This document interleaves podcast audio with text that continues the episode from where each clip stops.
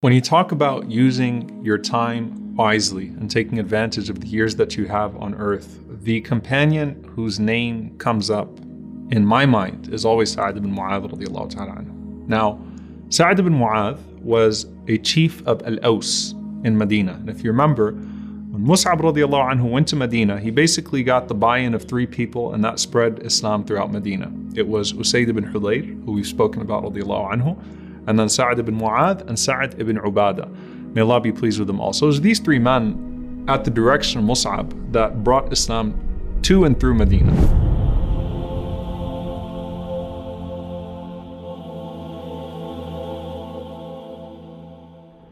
And ta'ala anhu was only 31 years old and he died at the age of 36. So in those five years, the position that he's going to have with the Prophet ﷺ is almost unheard of.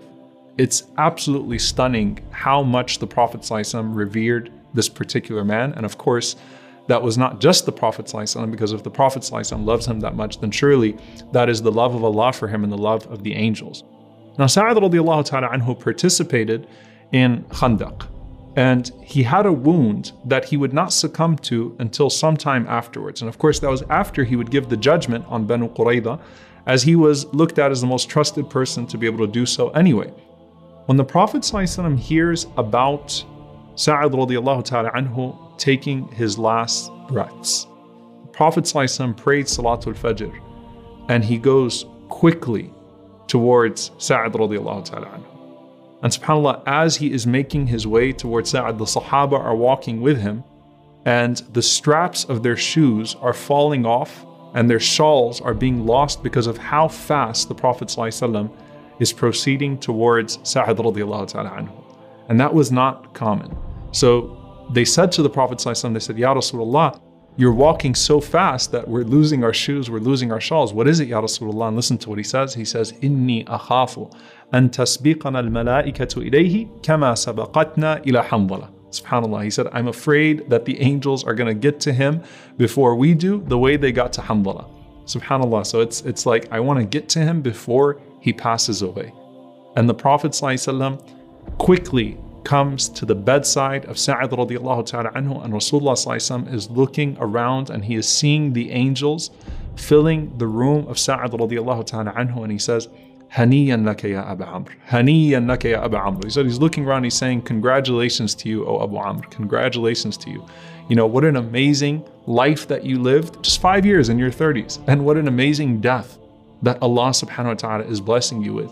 The angels are all over Sa'ad radiallahu ta'ala anhu when he passes away.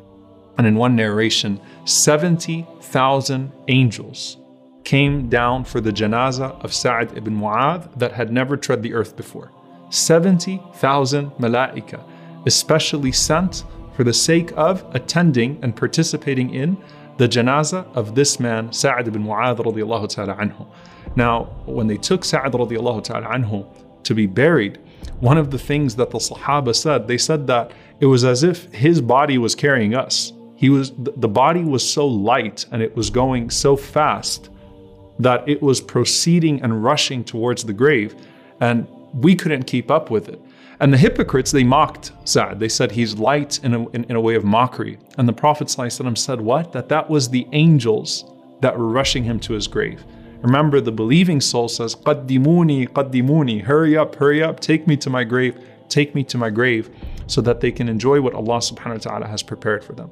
One of the narrations as well is that the Prophet ﷺ says, Ihtazza arsh rahman the throne of the most merciful shook by the death of Sa'd ibn Mu'adh radiallahu. The man's death shook the throne of Ar-Rahman.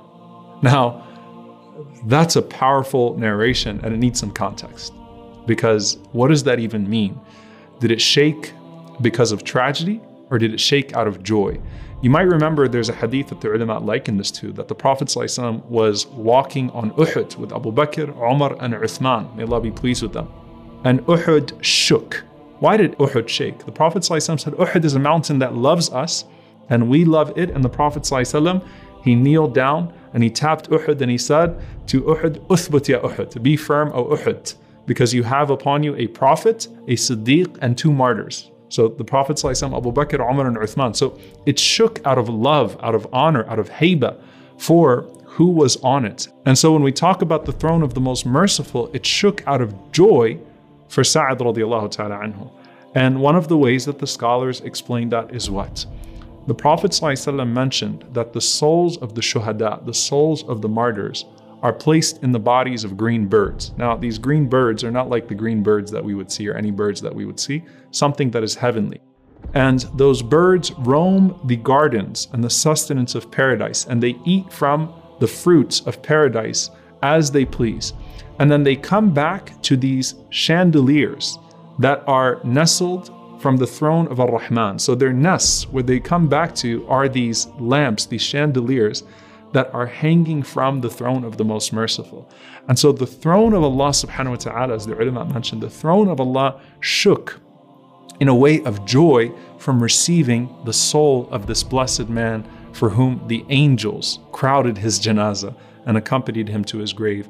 And a man that the Prophet ﷺ loved so much, but subhanAllah said, even Sa'ad radiallahu anhu, if anyone was going to be spared from the squeeze of the grape, it would have been Sa'ad radiallahu ta'ala anhu. But even Sa'ad radiallahu ta'ala anhu had the squeeze of the grave. So it's a reminder that every human being has to go through certain things. But all of us can aspire to receive what the soul of Sa'ad radiallahu ta'ala anhu received.